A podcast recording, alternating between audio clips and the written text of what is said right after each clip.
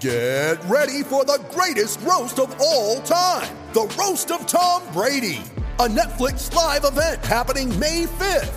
Hosted by Kevin Hart, the seven time world champion gets his cleats held to the fire by famous friends and frenemies on an unforgettable night where everything is fair game. Tune in on May 5th at 5 p.m. Pacific time for the Roast of Tom Brady, live only on Netflix. I'm Alex Rodriguez. And I'm Jason Kelly. From Bloomberg, this is The Deal. Each week, you'll hear us in conversation with business icons. This show will explore deal making across sports, media, and entertainment. That is a harsh lesson in business. Sports is not And, uh, as simple you know, I- as bringing a bunch of big names together. I didn't want to do another stomp you out speech. It opened up so many more doors. The show is called The, The Deal. Listen to The Deal. Listen to The Deal on Spotify. With threats to our nation waiting around every corner, adaptability is more important than ever. When conditions change without notice, quick strategic thinking is crucial. And with obstacles consistently impending, determination is essential in overcoming them. It's this willingness, decisiveness, and resilience that sets Marines apart. With our fighting spirit, we don't just fight battles, we win them. Marines are the constant our nation counts on to fight the unknown. And through adaptable problem solving, we do just that. Learn more at marines.com.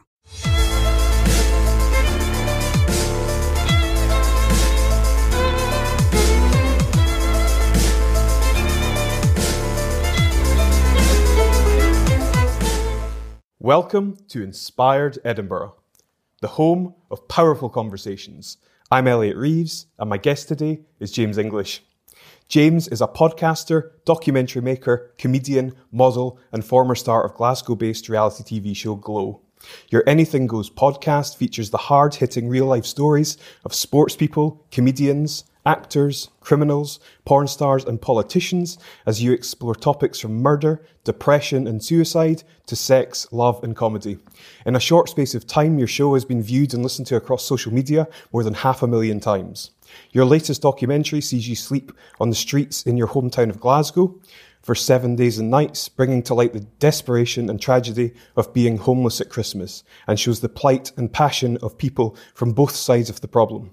James, it's an absolute pleasure to have you here. Welcome to the show. Thank you for having me on, brother. it's an absolute pleasure. It's uh, it must feel quite unique for you to be on that side of things rather than in the the, the driver's Yeah, seat, right? It feels weird, but it feels good also. I can just kick back and relax, and I've not got the pressures of Yeah, yeah asking the questions. things. Yeah, yeah, yeah. Exactly, exactly. Well, I mean, obviously, doing this yourself, you'll know the script. Mm-hmm. Um, if we can start, I mean, really kind of going back to your your early life, you know, growing up, and Mm-hmm. I suppose what that kind of overall experience was like for you. Yeah, I grew up in a place called Possil in Glasgow, which is, he says earlier, it's one of the deprived areas in the United Kingdom. It's a rough, rough place, so you need to grow up faster. You're surrounded by drink, drugs, violence. Um, but I always had good parents, always kept me on the straight and narrow. They were good people, let's say, they weren't alcoholics or uh, addicted to drink, uh, drugs. Um, but for me, the five people you surround yourself was the five people you become. So I was surrounded with drink, drugs, and violence. So it became normal for me. It became a normal life. Um, I grew up in a place called Stonyhurst Street, which is listen. There's great people there. They're fucking nuts, but they're good people. Um, they didn't know none. They're none the wiser to outskirts of what's happening outside of that world. So Okay.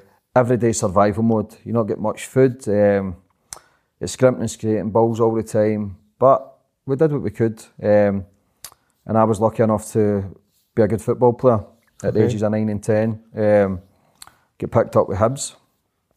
We kind of moved from, a place called Stonyhurst Street, but 100 yards away is a place called Clarence Street, which is away because the place we stayed was like tenement buildings. It was like six in a block, six houses, but it was full circle of ma- madness and mayhem. You're talking about stolen cars, people sleeping on the closes. Okay. Um, it was wild, it was crazy, but we moved to a place called Clarence Street. And I was lucky enough to get into my football career then. So that was good. Uh, I had a bit of a gift at the football, but signed for Hibs and then I thought was a jacky lad. Thought I knew everything. Um, knew fuck all. um, signed for Hibs, came through to Edinburgh, telling all the girls I played for the first team. Uh, I was only playing under 16s, under 18s, but I liked the night lifestyle. I, and then I started drinking, and then for ages of 16, 17, I started getting into the drugs, gambling, womanising, and then the life kind of spiraled out of control from there. hmm Do you think that way of life is typical for people that you know, like footballers who are making wages and they're looking for things to kind of spend it on? Yeah, it's Is just, that a cultural thing? Yeah, well, I was going to the bookies with some of the players at 16. um, but I'd been gambling, thinking about it, I'd been gambling for about five years old. Um, used to play fruit machines with my gran. or- Really? they didn't really realise the extent. My dad used to take us to a place called Shawfield, which was a dog track. He used to put like 50 pence bets on for me, Mhm. not realising the, the effect it would have when you get older, because then it becomes an addiction. So for me, all those addictions that I had, I was craving that dopamine. So when you Mhm. put a bet on, it releases dopamine in your brain, which is equivalent to heroin. Mhm. So if your life doesn't feel that good, if you place a bet, then you're high, you're buzzing. Once that bet goes, your life feels shit. You don't feel important anymore. So you're constantly craving that bet, or even if it was the drink or the cocaine, you're craving that dopamine because it puts you in a high and your life feels good. But looking back, it was all the insecurities, it was all the misery I was going through that that stuff was a escapism. So yeah, the gambling became a major issue. That was one of my major problems, was the gambling. Yeah. At that age. From like I say, the football because it's socially acceptable. You think it's okay. Mhm. But looking back it wasn't. Mhm. Mhm. So you're right. I mean, just to pick up on, uh, I, I wrote down a quote: Possilpark named in a study as the most deprived area in the United Kingdom since 1971. Like, Mhm. I had no idea like the extent of that. I mean, what to, to try and paint a picture for people that are maybe watching or listening. I mean, what is it like? Yeah, it was uh, stolen cars, um, houses getting set on fire, a lot Seriously? of gang fights. Yeah, yeah. Um, just survival mode. It was uh, it was it was wild. It was crazy. But think, but when you grew up in that life, it seemed it seemed normal. It seemed fine. normalise it, Thinking yeah. back now, um, so many people, so many deaths I've seen. So many people getting murdered, uh, suicide, um, drug overdose, and like I say, all these addictions are problems. They can come down from generation to generation. Yeah. They can be in your DNA. Mhm. Not necessarily do these things. You're a bad person. Mhm. If you're taking drink or drugs, or if you're gambling, or if you've got anger issues, that's a defence mechanism. Even the anger, all my friends who, but if I'm honest, they're, they're crazy, but they're good people. Mhm. What happens is because they're protect, protecting their heart, people are fragile. Yeah. So if I become loud, if I'm scary, and if I create fear on everybody, then they can't hurt me. So it's a defence mechanism for people to act aggressive because they are scared of getting hurted themselves. Mhm. Do you know what I mean? It's some of my fr- like I've spoken to my friend and he says um, he was scared of everything but fear of nothing, Mm. which is which Mm. is makes sense. Do you know what I mean? So it, like it's a defence mechanism for people to back off, keep away from me. I'll become the angriest man in the world because I'm scared of getting hurted myself. Mhm. But like I say, it was a great it's a great place and I've got to thank it. Yeah. Do you know what I mean? Mhm. I've got to thank everything I've done because, like I say, it's led us to where I am today. H- But how do you maintain a level of sanity when you're around that level, that many stressors? hmm It's hard. It's until you get out that circle. It's Mhm. until you get out that small box. We're all living in a small box and we all like comfort. So we surround. If you're drinking, you surround yourself with drinkers. If you're taking drugs, you surround yourself with taking drugs.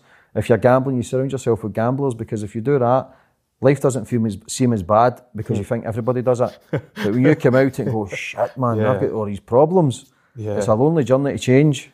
Um, but like I say, people can change and people can create the life that they want, which is a good thing also. Yeah, yeah, yeah. Mhm. But you, you've clearly been into the sort of personal development s- type stuff. Uh-huh. Um, we'll come back to that a little bit later on. I'll be Yeah, interested yeah. to hear uh, that your sort of journey into that. I mean, tell me a bit about your kind of career. Uh, you know, Mhm. what were your aspirations when you started out, and kind of what, where did it kind of take you? Well, I had the football. The football Mhm.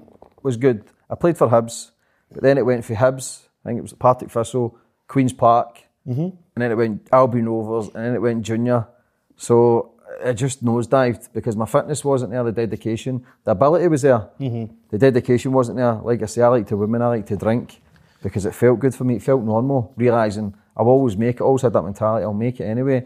But the boys who maybe not had the ability of me went right by me because the dedication, the fitness levels, my fitness levels nosedive while rise, just kept rising and rising. Uh-huh. So by the time I 21, left the football, and then for about 10 years, man, my life was a party. My life was a blur.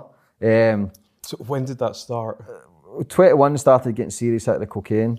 Started Okay. the Charlie at the weekend, and then the sociable, the drink, the drugs. Um, was a Friday, Saturday, but then it came Thursday, Friday, Saturday, Sunday, and then my dad, di- he get diagnosed. I get to, I get to jail actually. I was in prison at 23. I get six months in Barlinnie. What for? For driving offences. Okay. Caught three times, uh, driving while disqualified. Right. I thought, like I say, it's nothing charged. My lawyer says, look, you'll be fine. I'll see you at lunchtime. I was on the bus out of Barlinnie at 23. Um, shaking myself, Mhm. scared. Like I say, playing the big man card and as if I never had a care in the world, but you're terrified Mhm. because you're thinking, shit, man, I'm going to get pumped in here because I was a good looking, I was a good looking guy. I was a good looking guy. Do you know what I mean? I had the gift of the gab, and I'm thinking, Yeah. I've watched all these films for years, but Yeah. as soon as I went in there, I real it's probably the worst thing that could happen because as soon as I was in there, everybody from Possil was there. Okay. So I knew the majority of the people in there. I was a party boy around Glasgow, so I knew the majority of people. So that felt at home. It felt so weird. It just felt like a big boot camp. We had football every day. We had the gym. But while I was in the gym, uh, while I was in the jail, my dad got diagnosed with leukemia. Um, So I came out, my head was up my ass. My best pal hung himself, and then I had two girls pregnant at the same time. So this was at 23. I didn't know how to deal with those pains and struggles. So for me, it was a drink and drugs was escapism for me Mhm. because when people seen me at the weekend, I was a life and soul at the party. I, I used to pick people's spirits up, no realising I was giving everybody else my energy, that my energy was low. So during the week, it then became Valium, it then became uh, weed Mhm. to balance it out. So Yeah. I was so high at the weekend, so low. I used to smoke and take Valium and it used to kind of balance me out again to kind of get through those darker days. Mhm. I had too much pride to ask for help. Always thought, I never thought I needed help. Always thought, I'm not that bad. But like I say, it was a very dark place for me for 10 years, nine, 10 years. Jesus. Mm. And and how bad did things get? When did you hit? excuse me. When did you hit sort of rock bottom? When I turned 30, Mhm. when I turned 30, it was a turning point for me. Um, that's when I realised I've got more to give here. I'm not getting any younger. I've got two kids. And the last thing I want them to look up as their dad has been a, a waster. Do you know what I mean? Somebody that they don't respect. So for me, I changed. I wrote it down. Um, sat in my sister's room, um, drink, drugs. I was never an alcoholic, but the Mhm. drink for me led to the coke. Yeah. And then it led to the lying, the cheating, and then when you're so low, it was like ah, that many problems, gambling as well. So when I turned 30, I wrote it down. I remember, And I remember it as clear as day in my sister's room, in our house, um, drink, drugs, gambling, even the womanising, because everything I was doing, I was searching to fulfil a void in me, Yeah. to, to fulfil an, em- a loneliness and an emptiness that I've had for so long. Um, and then once you accept that this isn't the thing to do, because every time I was doing that, I was becoming more disconnected. Mhm. So I wrote it all down in three, four months. I became clean, went cold turkey on everything. Like I say, it was never heroin or um, Mhm. crack or it was cocaine, but like I say, Valium and weed. My central nervous system was fucked. And because I've been telling that many lies for years through the gambling addiction, um, stealing, lying, doing bad things to create the money to get that fix, I didn't know who I was. I was so lost. Um, so I changed and wrote it all down. After three, four months, I started getting clarity. I had a lot of bad dreams, a lot of nightmares, my conscience, all the, the stuff I'd done in the past, um, treating people like shit and lying. But I changed, and after the four months, I started getting clarity. I started doing running. I started really getting into the mindset and figuring out who I was again. Mhm. And it's, it was a lonely, lonely journey. Um, but I done the changes. I made the sacrifices, and I've been blessed to to make those changes, man. Uh, Some I was I done a Reiki course. I became a Reiki master, which is like healing energy. And Yeah. the woman said it was a spiritual awakening I had. Okay. She says I was blessed because for me, if you'd knew me then to now, man, it's it's black and white. Yeah. hmm The, it's, I think people have this idea that a spiritual awakening is just suddenly they just feel divine and it's amazing, but it can be scary as well. Yeah, it's painful. taking that path because Mhm. it's very lonely. Mhm. yeah, it's a lonely journey. The last three, four years is it's a lonely journey. People don't understand it. Mhm. When I was changing at the start, I felt like fucking Jesus. I was preaching to everybody, this is the way to go, this is amazing, don't drink, don't do this. People were like, ah, shut up, yes, crackpot. I felt like I felt amazing. And I just wanted the people to feel the same as well. But what I was doing with preaching was pushing everybody away. I was pushing everybody away and they were going, he's becoming a pain in the ass. But I just wanted the people to feel the way I was feeling because I felt amazing. It made me realise all that shit I was doing was wrong. And we don't need to accept it because all my friends, they accept that life that it's okay to do that at the weekend, but you're hiding from something. Mm-hmm. You're hiding from something to any, if it's not natural, you're taking away from whatever it is you're going through.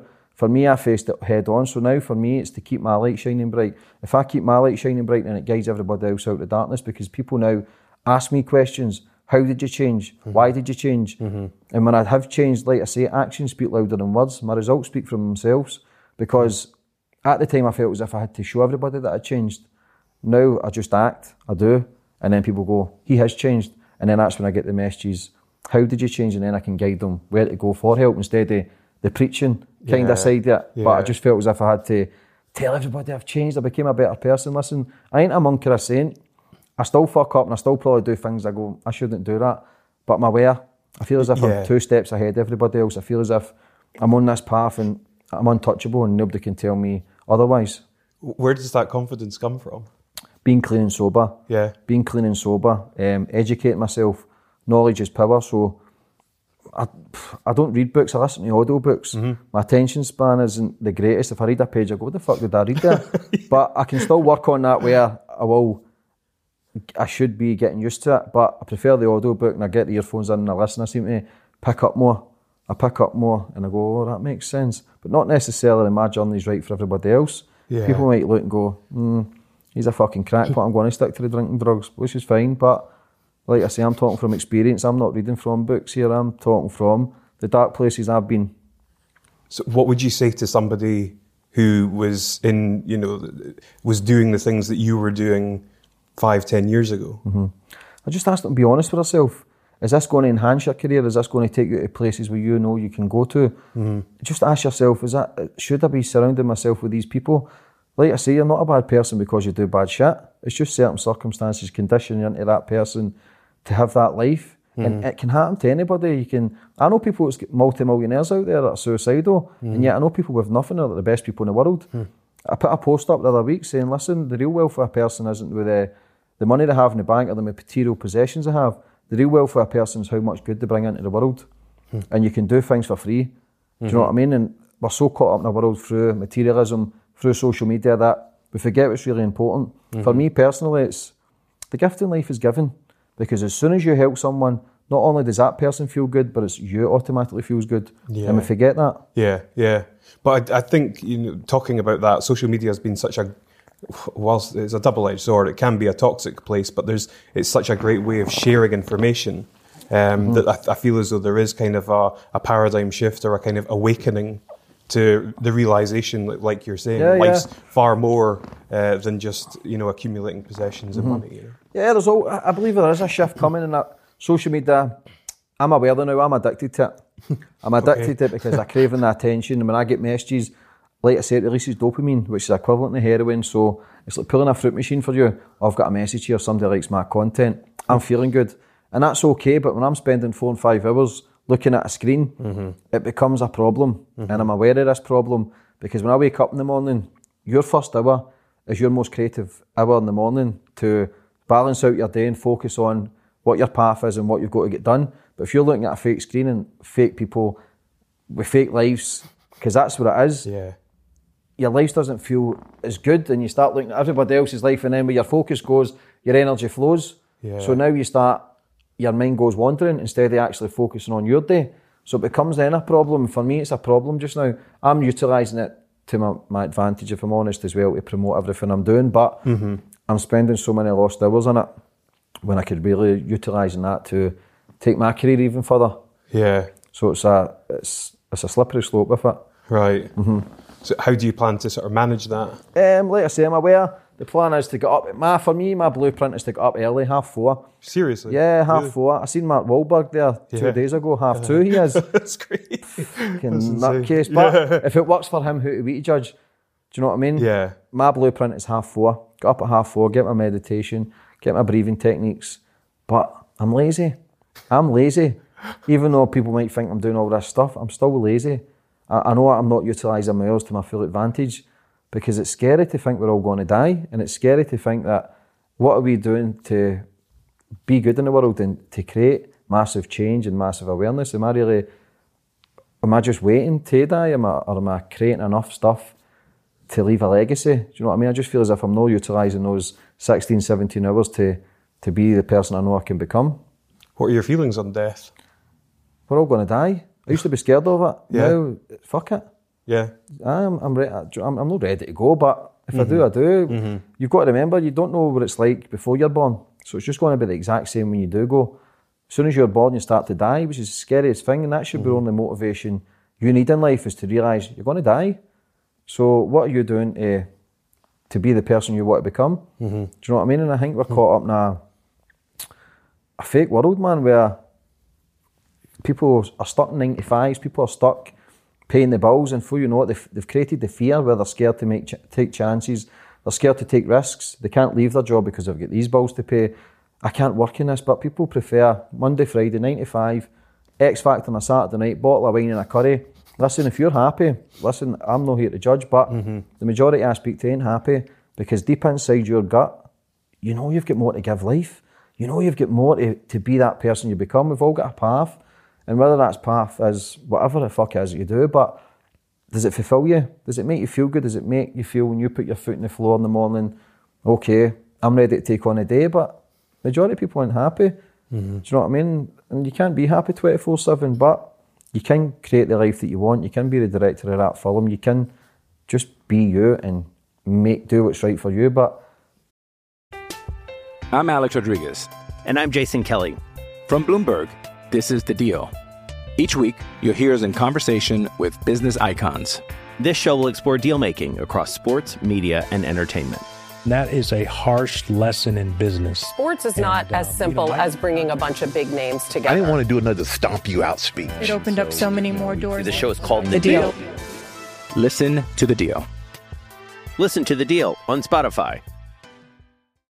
If you're struggling to lose weight, you've probably heard about weight loss medications like Wegovy or Zepbound, and you might be wondering if they're right for you. Meet PlushCare, a leading telehealth provider with doctors who are there for you day and night to partner with you in your weight loss journey. If you qualify, they can safely prescribe you medication from the comfort of your own home. To get started, visit plushcare.com slash weight loss. That's plushcare.com slash weight loss. plushcare.com slash weight loss. People are stuck in relationships they don't like, jobs they don't like. Fucking change it. It's as simple as that. It's as simple as that. Change it because the only person can fail is you, and that's that's what I believe. But it's easy for me to say that because I'm in a good path. But I just know that I changed. I made the changes and the sacrifice, and it can be done. Yeah. I'm loving this chat. Yes. Great stuff. uh, how did uh, Glow come about? Like, how did what, what happened for that to come together? Well, I, I got a phone call to say it was happening. I, I, was, I became, I got a personal training job, which is one of my first ever proper jobs at the age of 30, 31. um, that's when I was doing all my reading, my research, and, and I was off of drinking the drugs for 17 months. I went to LA. I come back from my auntie's funeral. Uh, I was 17 months off it. I decided to have a drink after the 17 months. Okay. And then I just ripped the whole ceiling down. I ended up back partying, uh, gambling after the 17 months because I thought I was strong enough to handle a, have a drink, but it turns out I wasn't. Um, so, so the plan was to go and do motivational speaking. And uh, it turned out I didn't do that. I gave everything up again and kind of went down that slippery slope for a year. But for me, that year was the speed bump that I needed. It didn't last 10, 15 years. It lasted a year because I realised how good I felt. I realised I felt amazing when I was clean. So I got back on track. I got a phone while I was, but while I was drinking again, the phone call came about the reality show. Listen, I rolled the dice with it. I gave it a go. It was a bit cringy. If I wasn't on the show, would I've been probably slagging at myself, probably. Um, but you've got to take your hat off to anybody that takes chances. Yeah, of Um, course. and it was a good platform for me. Um, I was a fan's favourite, just saying. uh, so it gave me a platform and it built Yeah. up a fan base for me. Glasgow's a tough city, very tough. So many critics, but I believe that so many people are unhappy with themselves. So it's easy to point the fingers. It's a reflection image. It's people are just deflecting on their missed opportunities are the things that they want to do, but they ain't got the balls. Yeah. So for anybody to do anything new or do something, it takes courage and guts. Like I say, I gave it two seasons, uh, and it worked wonders for me. It built up my platform. It got people to know me. Because because I was well liked on it. Uh, it should have probably done better than what it was, but I believe there's a massive market in Glasgow or Edinburgh for a reality show. Mhm. If all these other places can do it, then why can't we? But uh, it kind of I left the second season, and that was it basically. But listen, I met a couple of great friends from it, and I would never change it. It was a great experience. It learned me in front of the cameras. It learned me my confidence. But I was still going through that dark phase because that's the, the year I was drinking. So I was in that part of lifestyle. It was Yeah. low frequency, and uh, I thought that was all cool, and that was me craving attention. That was me self-seeking. Yeah. I needed that attention. and I still need it. I'm still a poser, and I'm still uh, love that attention. I, I do you know what I mean? But uh, it was a great experience, and I wouldn't change it, man. I met some great people, but I look back and it's kind, you kind of fucking cringe as well. Do you know what I mean? But it opened doors for me. Yeah, absolutely. Well, you know, if you didn't do that, you possibly wouldn't be doing what you're Yeah, currently exactly, doing, etc. exactly. I, think you're right. I think there probably is scope for a, a good reality show, but it would be nice to see one that's not predicated on kind of bullshit values. Yeah. going out, getting pissed, having Mhm. fights, womanizing, the, Mhm. you know, etc. The, the the typical stuff that you yeah, see. but that's what people want to see because that's what the majority of people do. So if they see other people doing it and it doesn't seem as, seem as bad, can you imagine sitting there and trying to splurt out positivity or motivation? you don't see that on the TV. You Mhm. see it in the mainstream media. It's deaths, it's murders, it's rapes, it's suicide, it's wars. Mhm. Because if they can drill that fear into your mindset, you think the world's a bad place. The world's actually a good place if Mhm. you want to go and look for it. And if you think it's a bad place, then become the change that you want to become. Do you know what I mean? If you want to see good in the world, be good yourself, and it'll have that ripple effect. Do you know what I mean? You can pay it forward, um, do good, and it will like attracts like. Mhm. So if I'm doing good, then everything I do is for me. Do you know what I mean? I've said that to you before on the phone. Everything I do is for me, but I'm doing good to help others as well. So it's a win-win for me. Yeah. it's a win-win. I can't lose. It's true. Do you see yourself going into motivational speaking? I will do in the future. Yeah. Still got a lot to learn. Still got a lot to learn. This is part of my journey. Um, I've got different plans and different ambitions and how to do. Um, but definitely, I was going to do that in LA. I was going to start going to universities and Mhm. stuff. Probably need to polish up my accent. Still get a wee bit nervous. Speak a wee bit fast. Swear a lot. That's lack, lack of vocabulary. I think. I just Do you don't think so? Yeah, yeah. I was never a good listener at school. I was always a daydreamer. Looking out the window, just daydreaming. Yeah. Yeah, yeah, yeah. so that's the thing at school. You use the left side part of your brain, which is the your crunching numbers, your memorisation. Your right side's your creativity and your individuality, which I think we forgot about that now because nobody wants to be an individual. We're scared to be ourselves, dress ourselves, talk ourselves because we think, what do they think? What does she think? Fuck what anybody thinks, man. Yeah. Do you know what I mean? Nobody's going to agree what you do. For me, is if I was to tell people my visions and ideas, they've already spoke me out my ideas or visions because they're reflecting their fears onto me Mhm. because they don't understand the journey. Mhm. So it's about doing what's right for you and creating what you want. Do you know what I mean? Everything in my every, everything in real life we've attracted, whether it's me sitting here, you sitting here, we've, we've thought it up. Mhm. Everything that's created in this universe has started off with a thought. Mhm. Whether it's cameras, aeroplanes, cars, this this couch. Do you know what I mean? Yeah. Somebody's thought about it. Uh-huh. If somebody says a hundred years ago, whatever an aeroplane came out, that I'm going to make an aeroplane, people would have laughed and thought they were crazy, but they've done it. Mhm. Do you know what I mean? They've done it these steps to get these to get their their end goal, their end product. I think Edison was three thousand times or ten thousand times to Hmm. to make the light bulb. Yeah. Do you know what I mean? Can you imagine Yeah. he stopped after two, three times what the average person does? Yeah. You're, you're set off for failure. Do Yeah. you know what I mean? Yeah. It's- you don't need to see the full staircase, but if you can take the first step to, to hit your goal, you're in the right direction. It's a 99% of success is failure in my eyes. Totally. It's fail, fail, fail, fail, fail until you succeed. Yeah, well, it's, it's interesting, Edison actually, because Edison, I think, said um, he didn't fail like whatever it was 3,000 times. It was just a 3,000 step process. Yeah.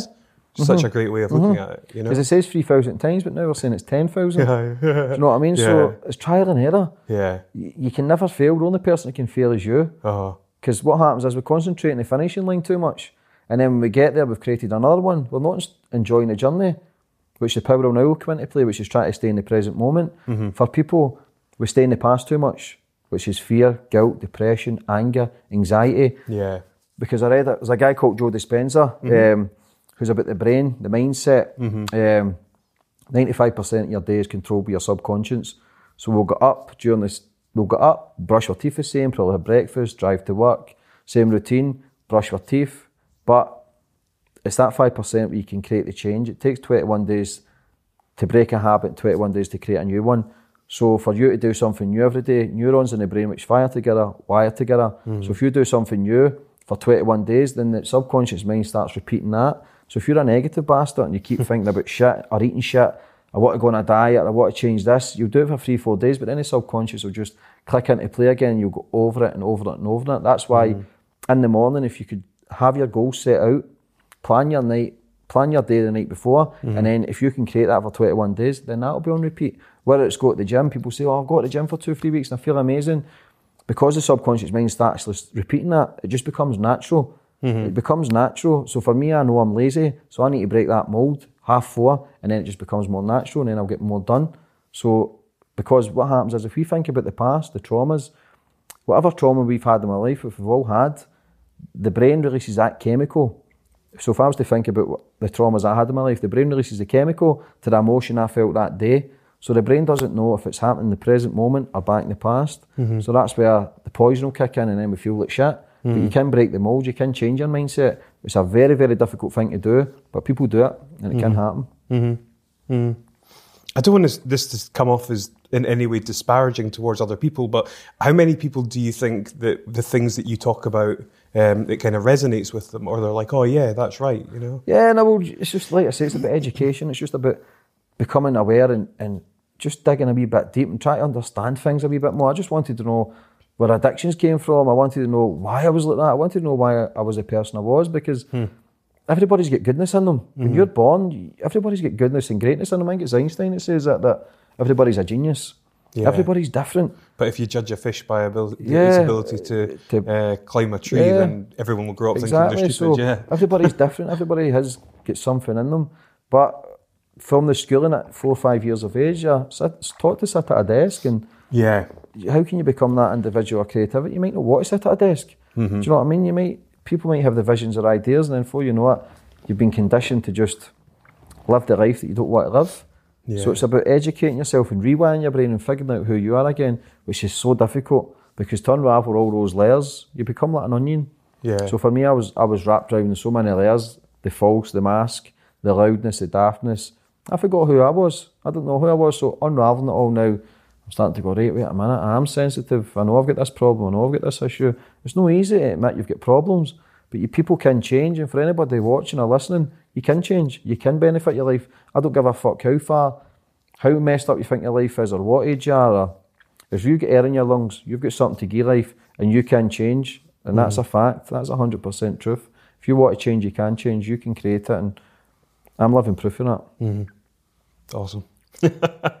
what, what was the inf- inspiration for starting your podcast then? Um, I watched Joe Rogan. I like a lot of Russell Brand stuff.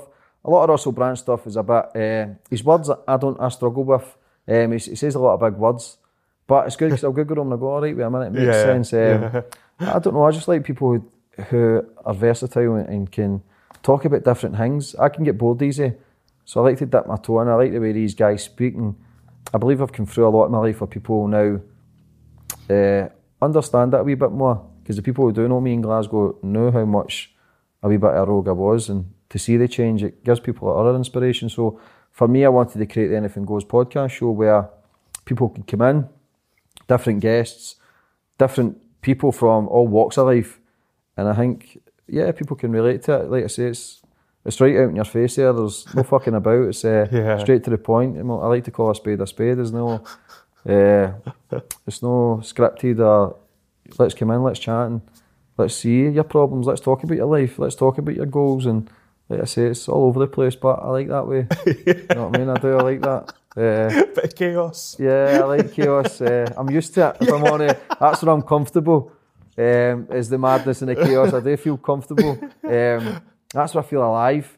I feel alive, not knowing what the fuck's going to happen or get says. I feel it keeps me on my toes. Um, but like I say, we've had porn stars in, we've had footballers, we've had Yeah. comedians, politicians, um, people's been in prison.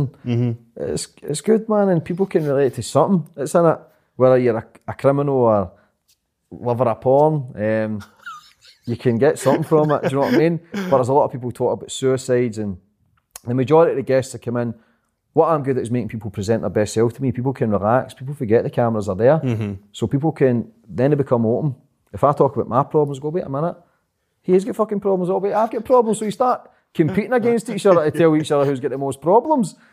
The thing about life, man, we've all got problems. Mm-hmm. Don't ever look at anybody and think, he looks as if he's got a great life because nobody knows what's everything's internal. Mm-hmm. The external fuck stuff doesn't mean fuck all. Mm-hmm. The big car or the house or the jewellery, trust me, it doesn't mean anything. So for anybody watching, don't look at somebody and think, I wish I had their life because you don't know what's going on inside. Because It, it sounds so cheesy and that, but everything's within. Love is within, and that's a place I'm trying to get to is to love yourself. Because sometimes I dyed my hair last week. Seriously. I dyed my hair last week, and I was thinking, why did I do that?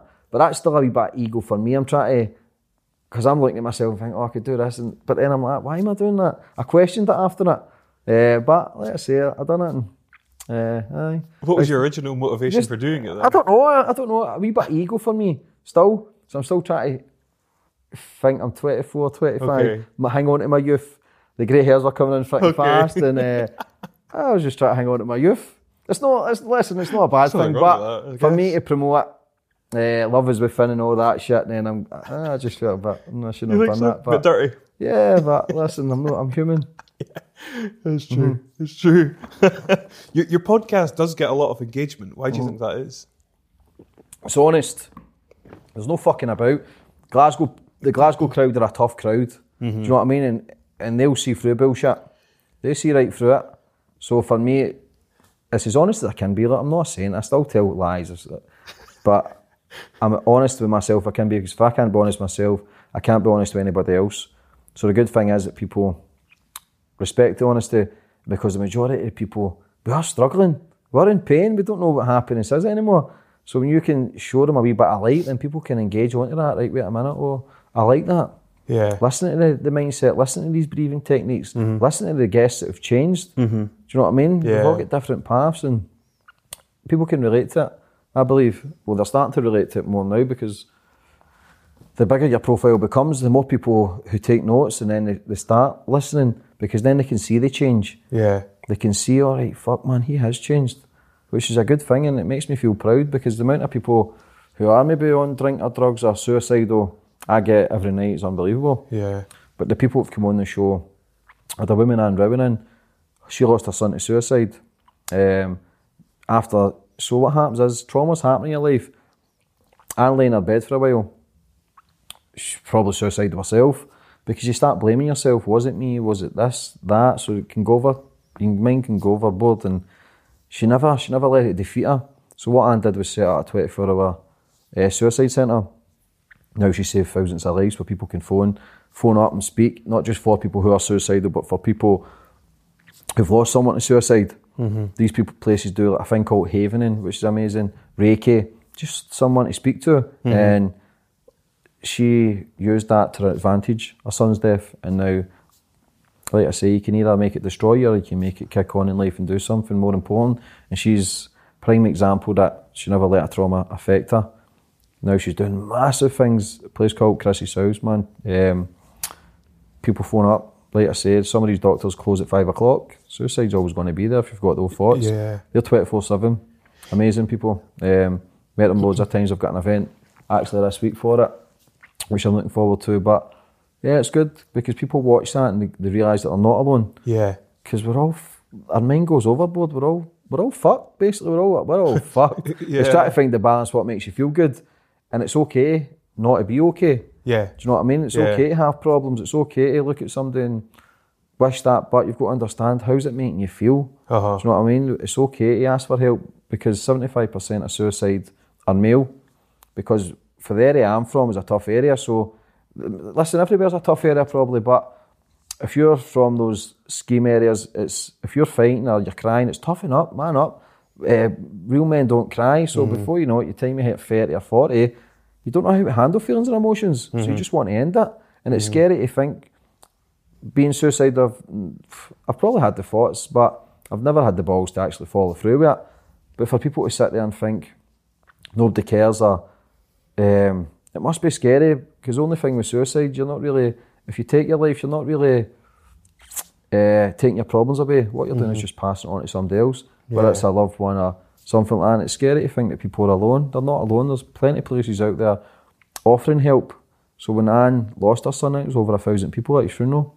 Just didn't feel as if it was good enough, or it's easy to think you're taking your pain away because you're not worthy. But like I say, man, everybody is, and people can change their mindset. So yeah, it's good. So these are the people that are coming on the show and they're making a massive difference. So it's good, man. I'm, I'm loving it. I'm really loving it. That's brilliant. It really is. I mean, it's well documented that suicide's obviously the, Yeah, the yeah. biggest killer of young Mhm. men in the UK. Like, Mhm. it is a, it's, it's, it's awful. Mhm. It really is. Mhm. I think sometimes people, um, I'll be careful what I say here. Um, I'll say it. I think people kind of underestimate how traumatic the experience of life is, Mhm. which might sound a bit kind of Mhm. esoteric to some people, but you know, you ultimately come into this world, you've got people around you that love you, and then you have the realization that it's all just going to, you know, one day not be here. You're going to be you're going to be dead, and everyone Mhm. around you is. Mhm. That's a pretty serious situation to Yeah, find yourself in. yeah, that. But then again, that's the mindset. The mindset can play tricks on is everything's the brain. It's to find that balance. For me, it's all natural stuff. I became vegetarian. Um, these breathing techniques, the exercise, and it, it feels good for me. It gets Mhm. the endorphins, which is a natural buzz. I'll go to the gym. Listen, go to the gym, but I'm only feeling good for a couple hours, and then I, will drop again, and I'll go. All right, what can I do now? Because I get bored, and then I get overthinking, and Yeah. the anxiety can kick in. So it's about keeping busy all the time and try to do and try to find balance in your life. Mhm. I'm not saying to everybody to stop drinking, but for me, drink's a drug. It's the Mhm. sociable accepted drug in the world because everybody does it. Hmm. It's okay to do it, but it lowers your frequency. Mhm. It makes you feel. People drink wine, I believe because it loosens them up and it makes them forget. It takes Yeah. them away from their pain. It takes them away from their 95. It takes them away from their misery. But Mhm. then that's a hundred times worse the next day. And if you add up all the times, the months, the years that you drink, it's so much out your life. So much, whether it's the Saturday and the Sunday and then the Monday, Tuesday, you're knackered. It becomes a, a massive percentage of your life gets took away because you think standing in a nightclub or standing in a pub, sitting drinking is the way forward. It's not Mhm. because you're not. How's that enhancing your life? How's that taking to where you need to be? And I'm not speaking for everybody here. There's people who can have a sociable drink, but for me, the people I speak to, it's every two or three nights people are drinking. Mm. That one glass of wine turns into two, and then before you know it, that one night turns into three, four, and then before you know it, you depend on it. People come home from work and say, I need a wee glass of wine to chill out. Mhm. That ain't the way you should be chilling out. Mm. Get yourself into yoga, get your breathing techniques, work on your mindset, Mm. get your feet up, get the candles on and listen to some music and but don't drink because what it happens is it will dumb you down, it will lower your frequency and then it'll make you feel a bit hazy the next day. Mhm. So Mhm. It, it- it's a slippery slope. So be careful for people who are drinking that because it can lead up to other things. Do you know what I mean? It's good advice, for sure. Wh- What's the vision for the podcast? To be number one in the UK, Yeah. I'm going right for the top, mate. If your dreams don't scare you, they're not big enough. Like I say, I'm not as big a name as Russell Brands and stuff like that, but I believe in my content. I believe in me, and I believe it's out there where it's, yeah, why not be number one? If your dreams don't scare you, they're not big enough. Do you know what I mean? to, ah, fuck it. Yeah. Yeah. Like I say, I'm enjoying it, and for me, that's my ego to be number one. Do you know what I mean? I can, I can sit there and say, With the Lucky Land slots, you can get lucky just about anywhere. This is your captain speaking. Uh, we've got clear runway and the weather's fine, but we're just going to circle up here a while and uh, get lucky. No, no, nothing like that. It's just these cash prizes add up quick. So I suggest you sit back, keep your tray table upright, and start getting lucky. Play for free at LuckyLandSlots.com. Are you feeling lucky? No purchase necessary. Void where prohibited by law. 18 plus terms and conditions apply. See website for details. Judy was boring. Hello. Then Judy discovered ChumbaCasino.com. It's my little escape. Now Judy's the life of the party. Oh, baby, Mama's bringing home the bacon. Whoa, take it easy, Judy. The Chumba life is for everybody. So go to ChumbaCasino.com and play over 100 casino-style games. Join today and play for free for your chance to redeem some serious prizes. ChumbaCasino.com. No purchase necessary. Void where prohibited by law. 18 plus terms and conditions apply. See website for details. it's not, but that's a goal for me. And if I achieve that goal, there's always small steps for these goals. And if I achieve those goals, that's the, the buzz I'm getting. Mhm. It's creating these small goals. And then when I, I hit them, I feel good. But then I need to go again. Everything's about progression. Tony Robbins will say it. You've got to keep raising the bar because as soon as you think you've made it, you've already took two steps back. So I need to hit this target. I need to go again and keep raising and keep raising. And if I keep doing that, then everything's limitless. Yeah. Do you know what I mean? The only, Yeah. the only person that can fail is myself. So I've just got to keep moving up that ladder, the pyramid, and just keep taking the steps up to be sitting at the top. But even when you're at the top, you're never really there because there's always somebody better or whatever. But success leaves clues. I look at all these other people are doing well and I go, right, wait a minute. What is it they're doing differently? You try and copy a wee bit, but you still got to put your own spin to it. Yeah. Do you know what I yeah. mean? Mhm. Yeah, so, yeah, shoot for the top. Why not? Quite right. Homeless at Christmas. Yes. H- how did that first come together?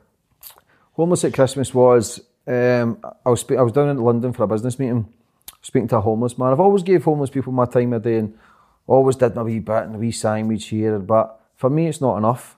So I was speaking to a homeless man in London. He served his country for 18 years. His wife committed suicide. Uh, the kids blamed him because he was away working all the time. Guy had to drink. He was on the street for six years. So Jeez. I don't know, it just melted my heart. Um, both of us were crying at that time, actually. I think it was like the 14th of December, and I phoned my friend Gordon.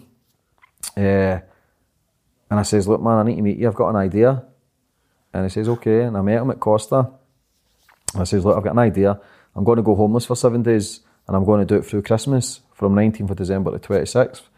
And he says, he says, yeah, man, he backed us, Gordon Campbell, great guy, yeah, backed me. And, uh, I- never had that much time to think about it. If I probably had more time, I'd have probably spoke myself out it. Mhm. But the plan was to go homeless for seven days, uh, no phone, no money, uh, nothing basically, just the clothes I had in my bag, sleeping bag, and my rucksack, and my camera.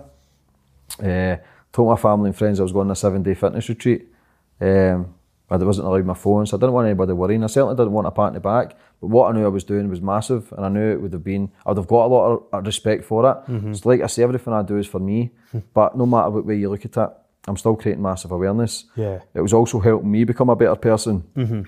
because I can speak all this positive shit, but it is only words. It don't fucking mean anything. It is words.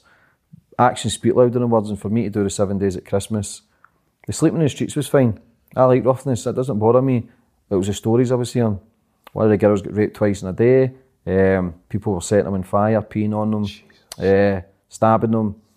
It broke my heart. I'm not a psychologist, but the footage that we got, it's only been released over a week, and we've had over 3,000 messages with people coming, for, coming forward to help a hand and, and realise, because the documentary doesn't make you look at homeless people differently, it makes you question your own life, Mhm. because so many is living luxury and we love to moan and complain about the stupidest things. So for me, I'm proud of it, and I don't know why I did that, like I say, but it just needed to be done. I just think, I put weight on, the seven days I was homeless, I put weight on with all the food I was getting offered. I was getting, because I was at the soup kitchens every day. Christmas dinners. Um, there's so much generosity, like I say, there is a lot of goodness in the world, Mhm. but a lot of people are blinded by uh, life, and everybody's got their own problems, and we can't just save the world. Do you know what I mean? Yeah. But just showing somebody that you care, two minutes of your time, just because there's a lot. Listen, there's a lot of beggars on the street who aren't homeless as well. Do you know what I mean? Mhm. I'm not saying save everybody, Mhm. but there's a lot of people who are con artists. There's a lot of professional beggars. But for me, I was staying with, the, I was sleeping in the streets with the people who were homeless, who have kind of gave up in life, and that's low self-esteem. That's low confidence. That's not just a case of rehoming someone because you can't just rehome someone that's got addiction problems. I know people out there with two jobs that can't keep a house. Mhm. So for you to rehome someone, they'd lose the house anyway. So it's to come up with a new system. I'm trying to come up with a new system, which is a 12 week programme. While within this 12 week programme, we've got um, drink programs, drug programs, mental health programs. We've got psychologists in. I've got veterinarians in. I've got yoga teachers. I've got motivational speakers. I've got comedians. This system's a 12 week program. It's so off the cuff, but something needs to change. Yeah. Something needs to change, and, and there's so much red tape around it. But I've got to roll the dice. Mhm. We've got to try these things, and like I say, it's, it's, I've got different visions from everybody else. And like I say, there's so much charities out there who give food and blankets and food. But for me, I need to change the mindset. Mhm. And I can't force change upon people. People want to, want to change. But when I speak to these people and you give them two minutes of your time, they want to change. I need to set up a, a place. I, this system I'm trying to set up, I believe it's not just going to work in Glasgow, but I believe worldwide. Jeez. Do you know what I mean? Because you're you're homeless doesn't mean you're dead. You still got a personality. There's people in my full of laughs and jokes. Yeah. Do you know what I mean? Yeah, yeah. You just you just kind of lost your way, and it's easy done. Mhm. And this is the scary part of society now. It can happen to anybody. They Mhm. say you're only one or two paychecks away from being homeless. If you lose a loved one, or you lose your job, lose your kid, you can go home. You can end up sleeping on the street. It can happen to anybody. So this documentary awakens people, and that's why it's been so powerful because Yeah. people can relate. People can go, wait a minute, we're all human beings. In my eyes, we're all connected. We're all as one. Mhm. And if you're helping somebody else, I'm doing all this stuff, help try to help others. But like I say, I'm winning. I feel good. It's rewarding me, Yeah. and that's the, the no matter what way you look at it, I- I'm winning. It's, I feel good. Yeah, Do you know what I mean? It's, it's a selfish way, but it's selfish in a way. It, it is and it isn't. Do you know what I mean? I'm still creating good, but like I say, it's me. It's rewarding. hmm hmm Wh- Whose responsibility do you think it is to help try and fix the homeless situation? Human beings. There's seven billion. Yeah. There's over seven billion people in the world. Yeah. Mm-hmm. People blame councils and the governments. Stop pointing fingers. Take fucking responsibility. If you want change, become the change yourself. Mm. If one person, me and my two guys, can create massive awareness and create thousands of people to create help after a week, Mhm. then what would it be like if we had a thousand or ten thousand? Yeah. Stop pointing fingers, man. There's so many people living in council estates from the government, stay in these houses. It's not the government's problem that the mindsets went to some people that they've Mhm. accepted that life. Mhm. Do you know what I mean? Yeah. But human beings, it's just two minutes of your time, just forget what's important. That's a human being sitting there. That's somebody's son or daughter, Mm. somebody's friend, somebody's mum or dad. Do you know what I mean? It's just, you think all the people that walk by in the city centre every day, there's tens of thousands. Do you know what I mean? And so if, for me, it's just to make the moves myself and create these things. It's trial Mhm. and error. The thing I've got with the 12 week programme, I know it'll work. Yeah. But like I say, I'm going to make a lot of mistakes. I want to get doctors in as well, people to give it a couple of hours at a time. Um, every month, I believe a lot of people want to help out. I believe with this new vision and new idea that people will come forward to help out. Mhm. And I, I know it'll work. I know it'll work. If I keep edu- educating myself on the mindset and how to create the change in the mind, there was a man in my documentary who was 32 years on heroin, Mhm. changed his life. Mhm. Guy Charlie changed his life and now he's doing amazing things. Now he's helping other people Mm. change their life. People can change. That's the beauty of life. These mistakes make us who we are today. And all the fuck ups I've done, man, I'm proud of it. I've still got a conscience and I'm, I'm, I'm sorry for everybody I've fucking done wrong, but I've still got to be proud of it. I can't live there and go with the regret because then I feel like shit and then I can't do all these big things that I'm doing. Yeah. So I just got to accept it, move on. Now it's all about the present moment and creating the future that I want. Awesome. Mm. Awesome. Well, you know, kind of on that topic, and we're going to go a bit deeper into the sort of Yeah, philosophical stuff just now, but what do you kind of think is like your, your purpose in life? Helping people. Yeah. First of all, you've got to help yourself, which is the main thing. There's so many people helping everybody else, but I believe if you're trying to save everybody else, it's really you that needs saving. Mm. Do you know what I mean? I Mhm. just believe I'm getting in a good place mentally where I'm all feeling good. And all the materialistic stuff, I've said it before, listen, I'm a big poser. The hair and the tan and it is all bullshit. When I'm helping somebody, that's when I really feel at one. That's when I feel I feel alive here because I walk away feeling I've done something good. I've Mhm. done something good here. Do you know what I mean? So Mhm. that I- feel good, and, that's what we should be craving. Helping people. Like I say, I'm no fucking.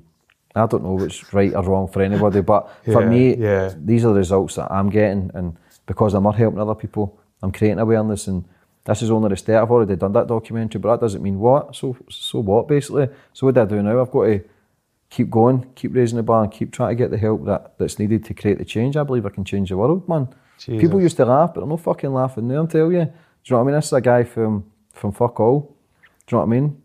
And I've got to keep going, but I've got to stay in this path. Like I say, I can rip the whole ceiling down Yeah. in a heartbeat. Yeah. So I've got to stay focused.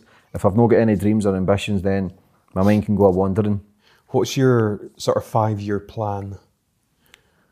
for my life. Well, yeah, at the moment, like, what's your kind of vision for where you're going? Yeah, just keep doing what I'm doing. Become a better dad. Okay. Still got some anger issues as well. Become only person I'm competing with is myself. Still get Mhm. frustrated. Um, still can get lazy. Take control of my life more as well. Utilise my hours. Work on my podcast. Create another couple of documentaries. Yeah. I don't want to be in this game forever. Do you know what I mean? Because the life I'm in, even the, the limelight as well and the social media stuff is fake. It's false for me. I want to kind of get out of that maybe six years and no disconnect, but just come away from it. Just it doesn't seem natural. But right now, I need it to create the platform to create the masses, the mass changes. Do you know what I mean? But it's going to Yeah. be six years, I believe. I'll do all this, and then I'll come away from it and just Really? yeah, What do you see yourself doing beyond that? help people, but not as as front, not as full on as yeah. the face. Yes. Maybe the back, the background work. Do you know what I mean? Okay. And uh, creating up this, like I say, this vision to create massive change. Like I say, to change the world and change the mindset. There's things in place in Canada doing just now. The homelessness figures have, have dropped massively. Success leaves clues, so why are we not copying these people? Yeah. Um, unless, Yeah. So I just need to, like I say, keep working on me, becoming a better person every day. Because Mhm. I've still got a lot of faults and flaws that I go, um, I shouldn't fucking do that, man. I need to change that. Okay. Um, so it's just become a better version of myself. I don't know what's five years round the corner. Yeah. I don't know what's going to happen tomorrow. We don't know what's going to happen tonight. Do you know what I mean? We could be lying in our boozers, full of coke and fucking lying in a big puddle of pish. I just don't know. Inspired Edinburgh just sent me down a slippery slope. Cheers, big man. Do you know what I mean? I just don't know. It's just to be a better version of myself. Yeah. Keep improving on me. I'd like to get in really good shape again. Yeah. Because listen, yeah, yeah, fitness doesn't define you as a person, but Mhm. mentally, I feel good about myself. Mhm. Do you know what I mean? And the money doesn't define you as a person, but Mhm. I feel good about me if I'm doing the right things. Because, like I say, I become lazy. I can sit in with my crisps and my chocolate at night, and I get com- that's my comfort zone. Mhm. But it happens every night. Do you know what I mean? And then I feel like a fraud because if I'm promoting all this positivity, how can I do that if I'm? I need to lead by example. Yeah. Do you know what I mean? I need Yeah. to take the reins and become this this blueprint that I've got in my mind who I want to be. And it's it's no easy. It's no easy, but I'm doing it. I'm still doing it. But I just I'm aware of all these wee things that I go, ah, fuck's sake. Should I be sitting in my bed eating a big packet of McCoys when I should be running or something? Do you know what I mean? do you know what I mean? So I, I kind of kick myself because I'm, I'm. This is just conditioning for so long, mate. Yeah. My dad used to take us. We used to go out at like 10, 11 o'clock at night. Used to go to the petrol station, and it was like bars of chocolate. Used to get the paper, and I've still got that conditioning in me. Like I'll go to the shop at ten o'clock, and I'm eating a packet of crisps, but I know I'm doing it, and, and I'm like eating myself as if I'm, I've just, I've, done something wrong. Do you know what I mean? It's not the worst thing, but it's not taking me towards the person I want to become. Yeah, yeah. So it's it's it's slippery. Yeah. Uh, what would you like your legacy to be, James?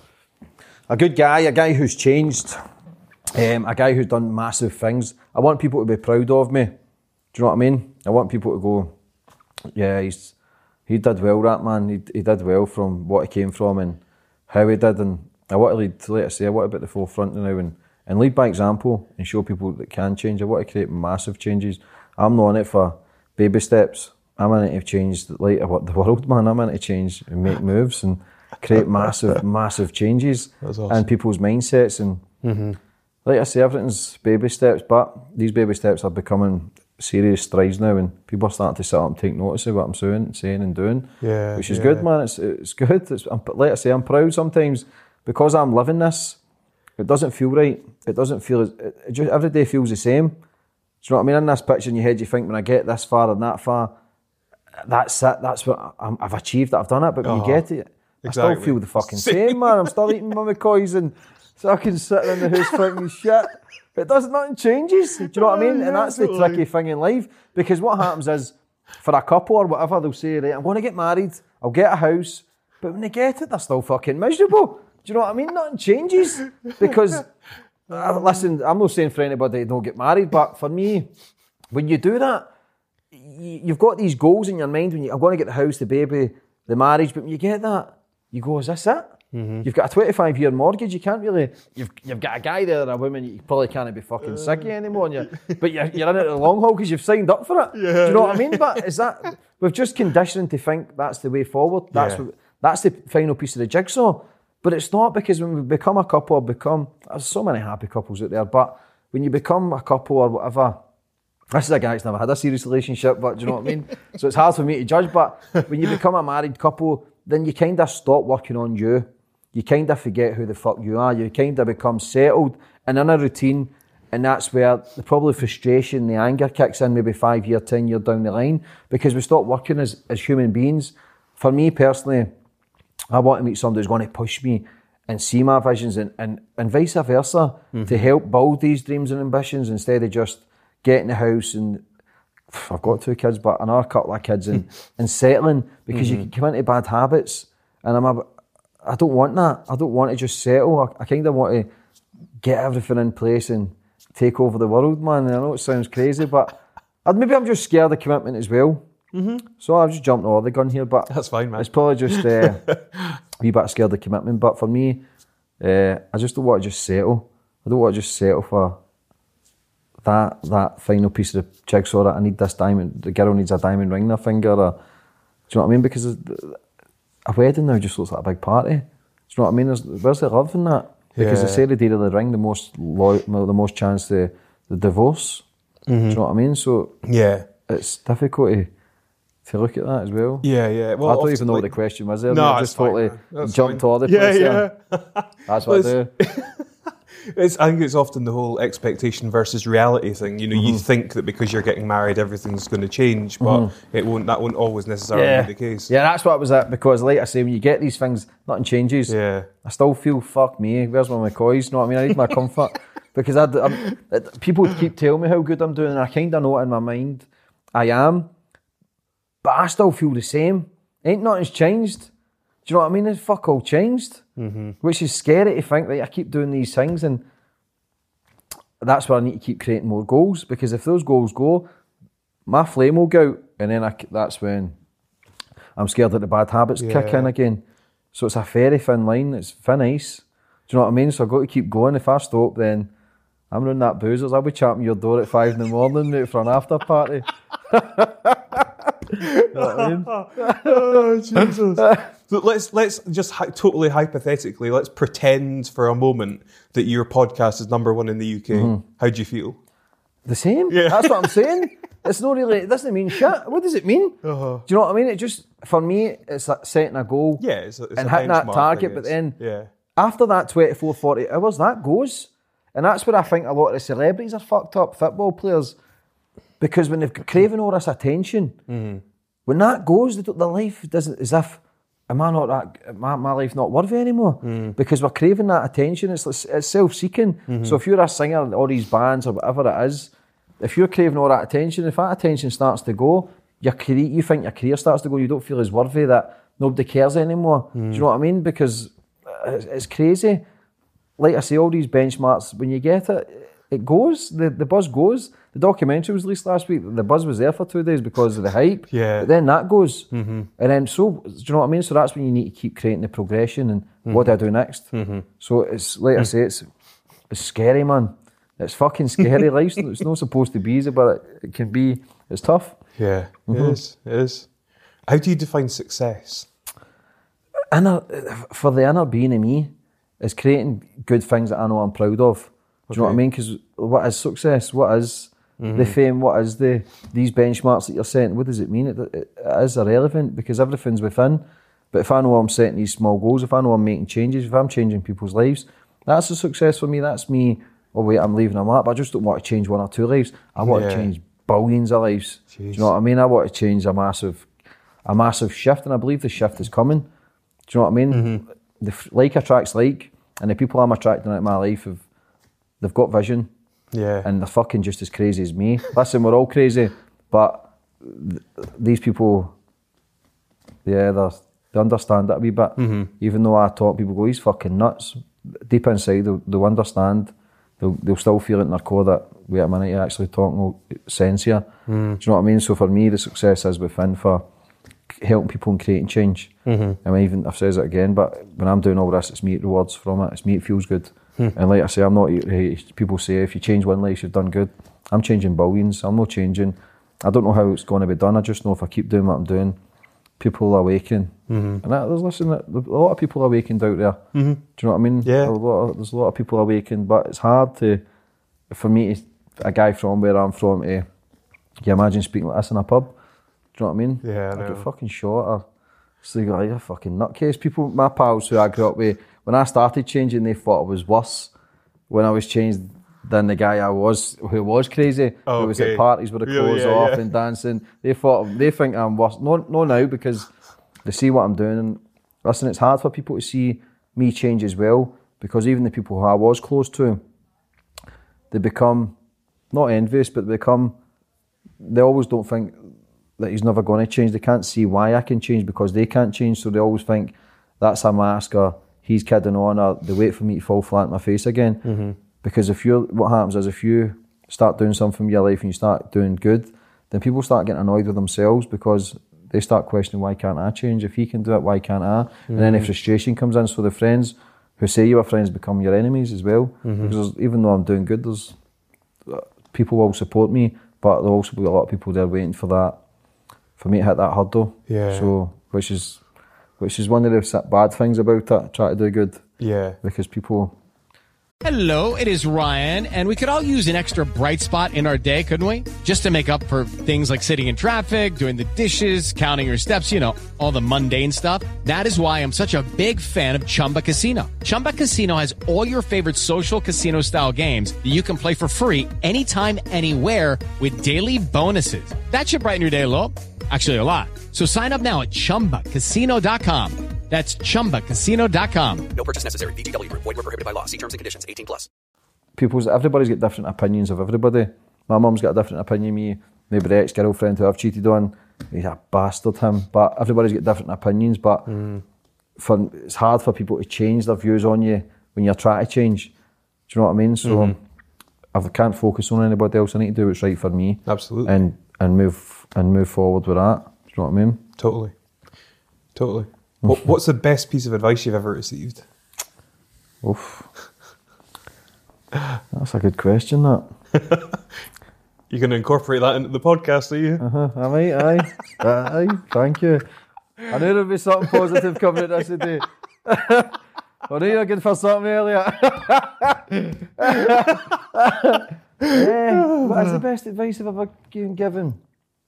Um, that's a good question. I really thought about that actually. I've really been give good advice before. yeah, clearly. Uh, no. yeah. All my advice, I've everything I've really educated myself with is probably through other through podcasts or through audio books. Mhm. The thing that changed my life was the Power of Now, the book The Power Eckhart, of Now. yeah. He was the one that it was an ex girlfriend that gave me that book. So I was going through the change. It, it sat in my company for two years, and then I just I, I got the earphones in. And that's the thing. Just before I turned thirty, is the Okay. the transformation was the Amazing power of book. now. Yeah. Um, I listened to it a couple of times, but he's a boring, he's a boring It's bastard, like- man. I was like, he's like, he's like, wee ding, and he's, he's, he talks to it. I'm like, so chapter one, it took us about a year and a half to, to listen to it. I kept falling asleep. um, but that was the thing. That was the, the thing that the stuff and that made sense Mhm. was about the present moment, which Mhm. is so difficult to live in the present moment, especially surrounded by everything. Unless you're a monk, you're never going to have that sense of bliss. Mhm. You're never going to have that sense of peace and harmony because we're caught up in this fast, this fast world. But the power of now was was massive for me. The power of now, and I read um, Outwitting the Devil, um, a lot of Louise Hay stuff, Mm. Abraham Hicks. Yeah, brilliant. I liked um, Tony Robbins, and that was great at the start for me. Um, Les Brown, but I kind of went, they got deeper and deeper. Uh, Yeah. Louise Hay, um, Abraham Hicks as well, great stuff. Uh-huh. Um, about the vortex and uh, every. See all these motivational speakers, they speak the same. Mhm. It's just different words. Every, it's all the same path. Where it's the law of attraction, the power of now. It's it's all kind of the same shit. Yeah, yeah. Just different different voices and different words. They kind of spin it around. Do you know what I mean? Totally. But yeah. the, the the power of now was the I wouldn't because I've never had anybody give me advice and I would go, oh, that's changed my life. Do you know what I mean? Yes. So for me, the power of now was the, the turning point for me. Thanks, Ek, Nice. Ek, Eckhart. Get him on the Boring- podcast. Put me to sleep. I want criminals and porn stars. you know what I mean? Old Eckhart. it took me about a year and a half. Nah, that's exaggeration. But at chapter one, I was I was out again. Yeah. It's just the voice. Uh-huh. I don't know if it's just so calm or pleasant or I just I was like, because the first few chapters in that book are, are difficult. mm-hmm. No easy. But then it, it just made sense to me. It made Mm. sense. And then that was a that was a turning point, was that listening to that audiobook. Mm-hmm. Awesome. I had Eckhart. if you had the opportunity to speak to your 20 year old self, what would you say? Hmm. Stop fucking up, man. Get your grip with yourself. Do you know what I mean? That's one of the biggest regrets in my life was never listening to my dad. Everything he ever says was true. Just about the circles I kept and because my dad lived that life. Well, not live that life, but he was a jacky lad and he knew, he could see. He seen everything before I seen it. I was just naive and I had the blinkers on. So for me, it would be listen, listen. I never listened to anybody. I thought I knew everything, and I still think that, but I do now. uh, listen, because I speak a lot, but listening is probably more important than speaking. Because if I listen, then I'm learning something that I don't know. If I'm speaking all the time, I'm speaking the same shit that I'm speaking. Do you know what I mean? So f- listening is the key element for me right now. To sit and listen, and that's what I've worked on in my podcast is to to listen to people and actually what they're saying. Mhm. Because at the start, I was if, if they start speaking, my my next question's already. I'm not listening to a fucking word they're saying, but I'm ready to just throw in that question. So I'll throw in a question, and it doesn't make any sense of what they've said. I just, I'm, I'm just ready Yeah. to go. Right, hurry up and finish so I can jump in. So for me, it's to, is to listen. Is a key element for, for me to kick on in my life. Is if I was to list twenty, if I was twenties, and it'd be listen, James, because people did try to help me, Yeah. and they say you're fucking up, but I never listened. Mm. But I must have eventually, it must have all come into play because I've got a lot of good people around me. and- But that was the only thing. My dad, I never listened to him. Mhm. He knew, so Mm. I'm always proud. Hmm. I can 100% relate to what you're saying about the podcast. That gets easier. Good, I hope so. Yeah. I hope so. Because I'm waiting, I've got the question, right? Hurry up and fucking finish what you're saying so I can throw that question at you. And it doesn't even make any sense uh, what they've just finished. But I just have that question. Yeah. So that's just listening is a key. Listening is just, if not more important than speaking, because we're learning something new. Do you know what I mean? Everybody knows something that we don't. You'll know stuff that I don't. I know stuff that you don't, Mhm. and that's the the key. Because that's try to, that's me trying to preach again and try to throw everything I know on people because it works for me. It Mhm. might not work for me. Do you know what I mean? So the key aye, for me is listening. I'd tell myself to listen. and I'd definitely listen. Yeah. Mhm. Yes, I can't remember who said it, but I suppose it's the sort of belief that you can learn something from everyone. Yeah. Everyone's got something Mhm. that you Yeah. can learn from. Mhm. That's I think I, a- I really good says that. I heard that as well. Yeah. Um, yeah. You see, I think I've heard a few people saying it. Uh-huh. Last question. Big question. Yes, give me it. If you could change anything in the world, what would it be and why? What would I change? I don't know. I'll take away the money, I think. I think money's the root of all evil. Yeah. Yeah. So it is, that's greed and power. If I could change anything, I would. I know it might sound crazy to people, but money's only been here for a few thousand years. Humans, planet's been here for, I don't know how many humans, a couple of hundred thousand years, some say millions, but the planet's been here for billions of years. Money's an illusion. We crave it, we, we feel as if we need it, but it is only paper. And greed poisons men's soul, and it's greed that unbalances the world. So if I could change anything, I'd take away the money, because I feel as if if it was love, compassion, and honesty, the world would be a great place. The world would be an amazing place. Can you imagine seven and a half billion people yeah. loving each other and being happy? And, and why can't it happen? Because money controls it. Money controls everything at greed and everything we need to do in life is is for money. At the end of the day, everything's end, everything we do as end product is for money, which is scary. And Well, it has to be. That's the way the world yeah, is that's sadly how it evolves, and it is only paper. And for you to look at that and, and crave it, then it, it, it's crazy in my eyes. And listen, I'm sitting here with a suit on, and and we need it to survive. Do you know what I Mhm. mean? It, but we don't need it also, and it's the way the world. And if I, I think the world's just a wee bit upside down, and it can be tricky. And for people watching or listening, I know it might sound crazy, but for me personally, money's uh, it's the root of all evil, and it's what's it's creating mass destruction because everything that's created through wars Mhm. is through greed, through the money, whether it's the banking system, whether it's poppy fields, whether it's the guns or whatever wars are created, it's it's whatever behind that is created through the evil, evil of men try to take control and the powers of the world, which is scary. So yeah, for me, if I could change anything, I'd I'd change money situation. I'd make it dissolve. Yeah, yeah. No, I do. I do. Well, on that basis, I do have one other kind of two pronged question. I think. Mm-hmm. Um, what would you replace money with? But this is kind of diverging, but hopefully it'll come to the same thing. If you were to recreate the way that we live on Earth, or take everyone from Earth and put them on a different planet, Mhm. what would it look like? How would it operate? How would you? What would be the means for exchange and bartering? Yeah, just honesty, speaking, helping each other. You mm-hmm. wouldn't need to exchange anything. Do you know what I mean? If people needed a hand with anything, then you would help. You would give a, a helping hand. Everything would be natural for me. The animals would be here, the planet would be here, the, all the trees, everything would be here. No pollution. We could have cars running in water. Do mm-hmm. you know what I mean? Again, mm-hmm. money, ag- poison men's soul. Everything is created. The world revolves around money. So for me, I'd have a world with love and compassion and honesty and individuality. Be who you want to be. Try not to judge. Do you know what I mean? You can. You got to remember if you put a black kid, the white kid, Chinese kid, even a fucking purple kid together at birth, Mhm. those kids are going to get on. Mhm. They don't Yeah. know religion. They don't know anything. For me, religion's to divide the world. For me, absolutely. Yeah. They don't know none the wiser. So if you're conditioned, as soon as you're born, you're labelled. You're given a name. You're given a religion. You're given a football team to support. Listen, I'm, I'm not against anything, but for me personally, borders, religions is to divide the world.